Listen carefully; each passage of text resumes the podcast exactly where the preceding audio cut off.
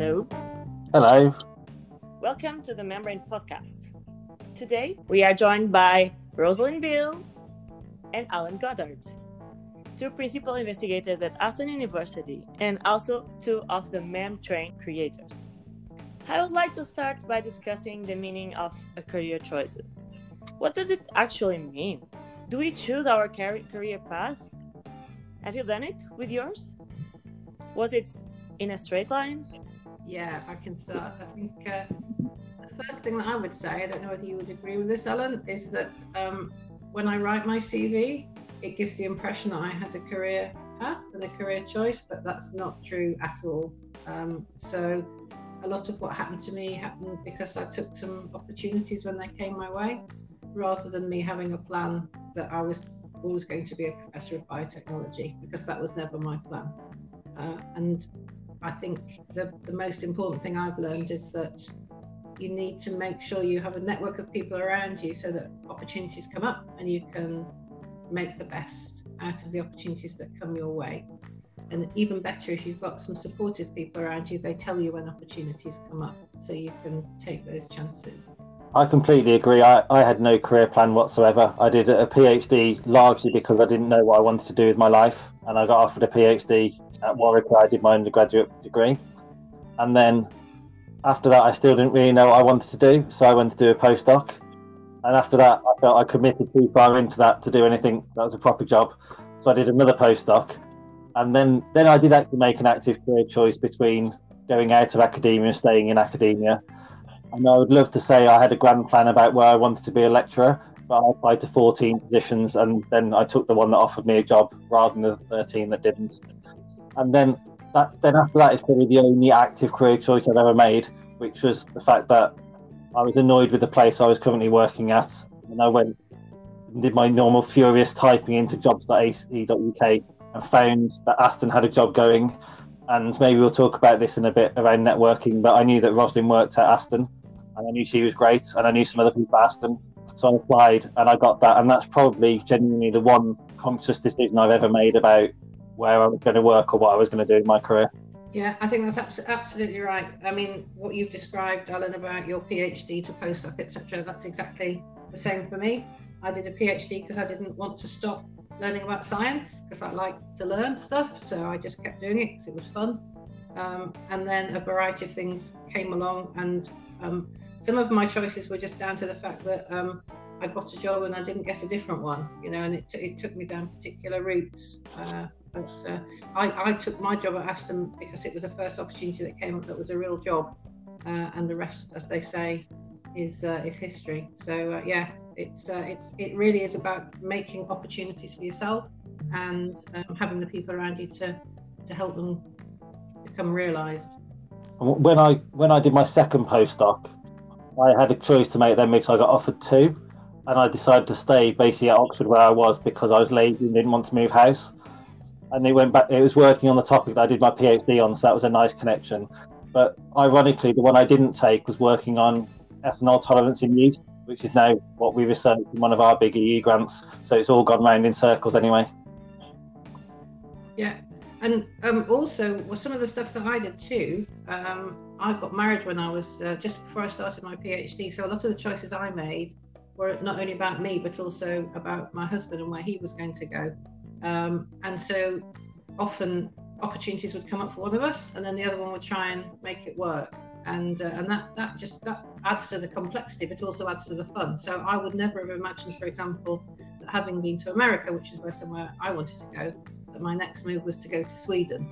Uh, and that happened because my husband got an opportunity in sweden. So i phoned one of my old friends from my phd days and said what's happening in sweden? Do you know anybody in sweden and he said i've, heard of this guy who works at gothenburg university he's really good you ought to phone him which is what i did um, and then, you know, I just got lucky. There was an opportunity there. So that took me to Sweden. It wasn't a plan to go from America to, to Sweden to the UK. It, ha- it just happened that way. But it was brilliant.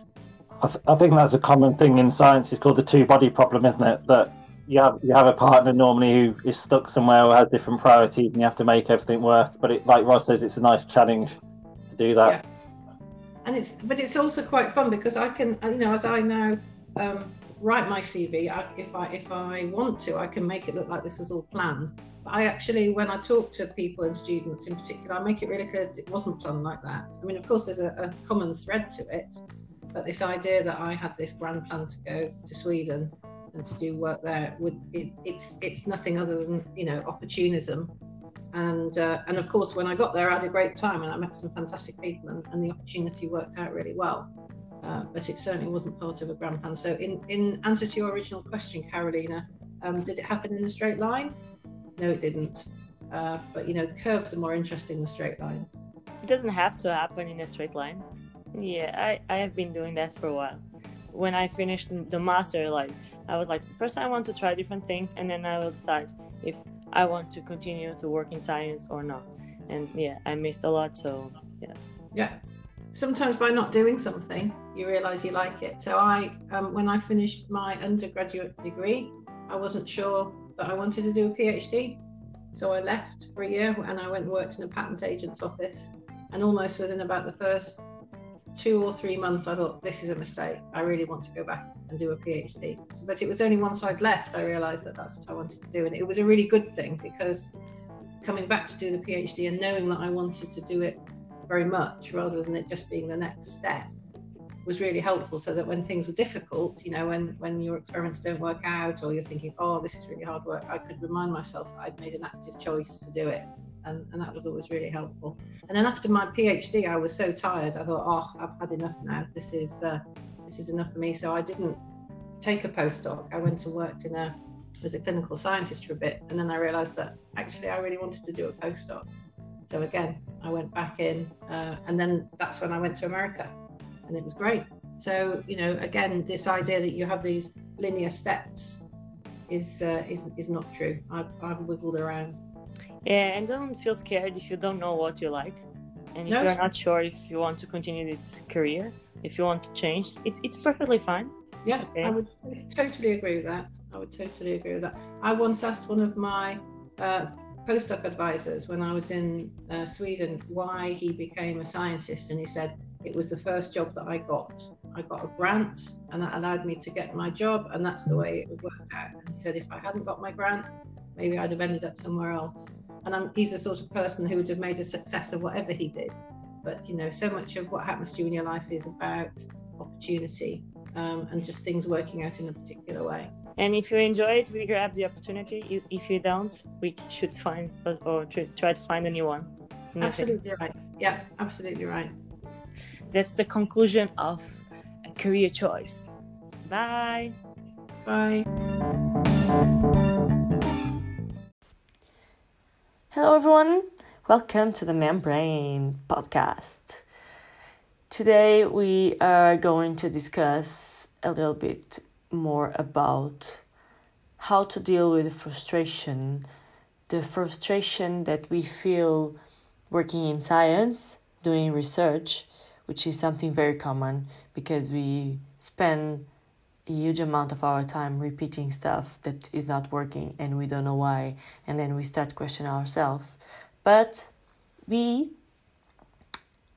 i think that um, this might be a mix of feelings and emotions that can be more general to different areas to different moments of our lives. So I would say that this is something very common that a big amount, a huge amount of you can relate it with. To talk about this topic, we have a special guest. Today is Nadia Tavares. She is a Portuguese psychologist. She has a post graduation in sports psychology, mental coaching, and in cognitive behavioral and in cognitive behavioral behavioral behavioral in cognitive behavioral therapy. Guess what? Nadia she is also a phd student as we are all the mem trainees and she's doing her phd in sports psychologist psychology in sports psychology Hello, everyone. Welcome to the Membrane Podcast. Today we are going to talk a little bit more about how to deal with the frustration that we feel for. Oh, Hello, everyone. Welcome to the Membrane Podcast. Today we are going to talk a little bit uh, about today's topic is about how to deal with the frustration. If you work in science, if you do research, you know this feeling because probably, as I am, because probably you spend a huge amount of your working time repeating stuff, uh, repeating experiments, uh, uh um, optimizing experiments, and we don't have you don't have the the results that you want and you don't have good results you don't have results. And in the end we start questioning ourselves and that's frustrating. Um, probably even if you are not part of this science area you probably relate to this frustration because i would say that this can be something common in different areas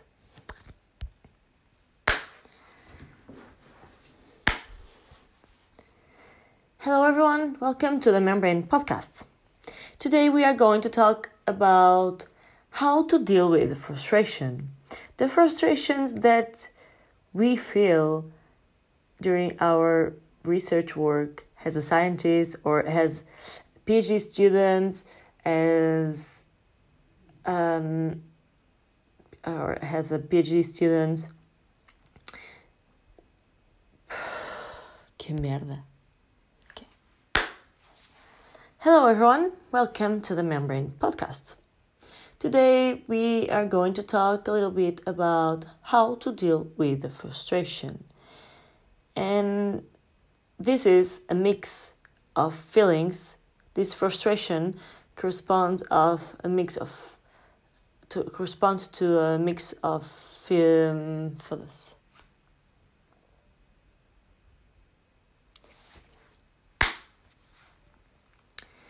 Hello, everyone.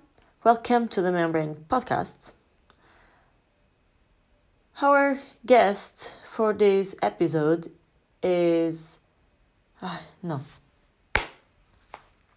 Hello, everyone. Welcome to the Membrane Podcast. Today, we are going to talk a little bit about how to deal with the frustration.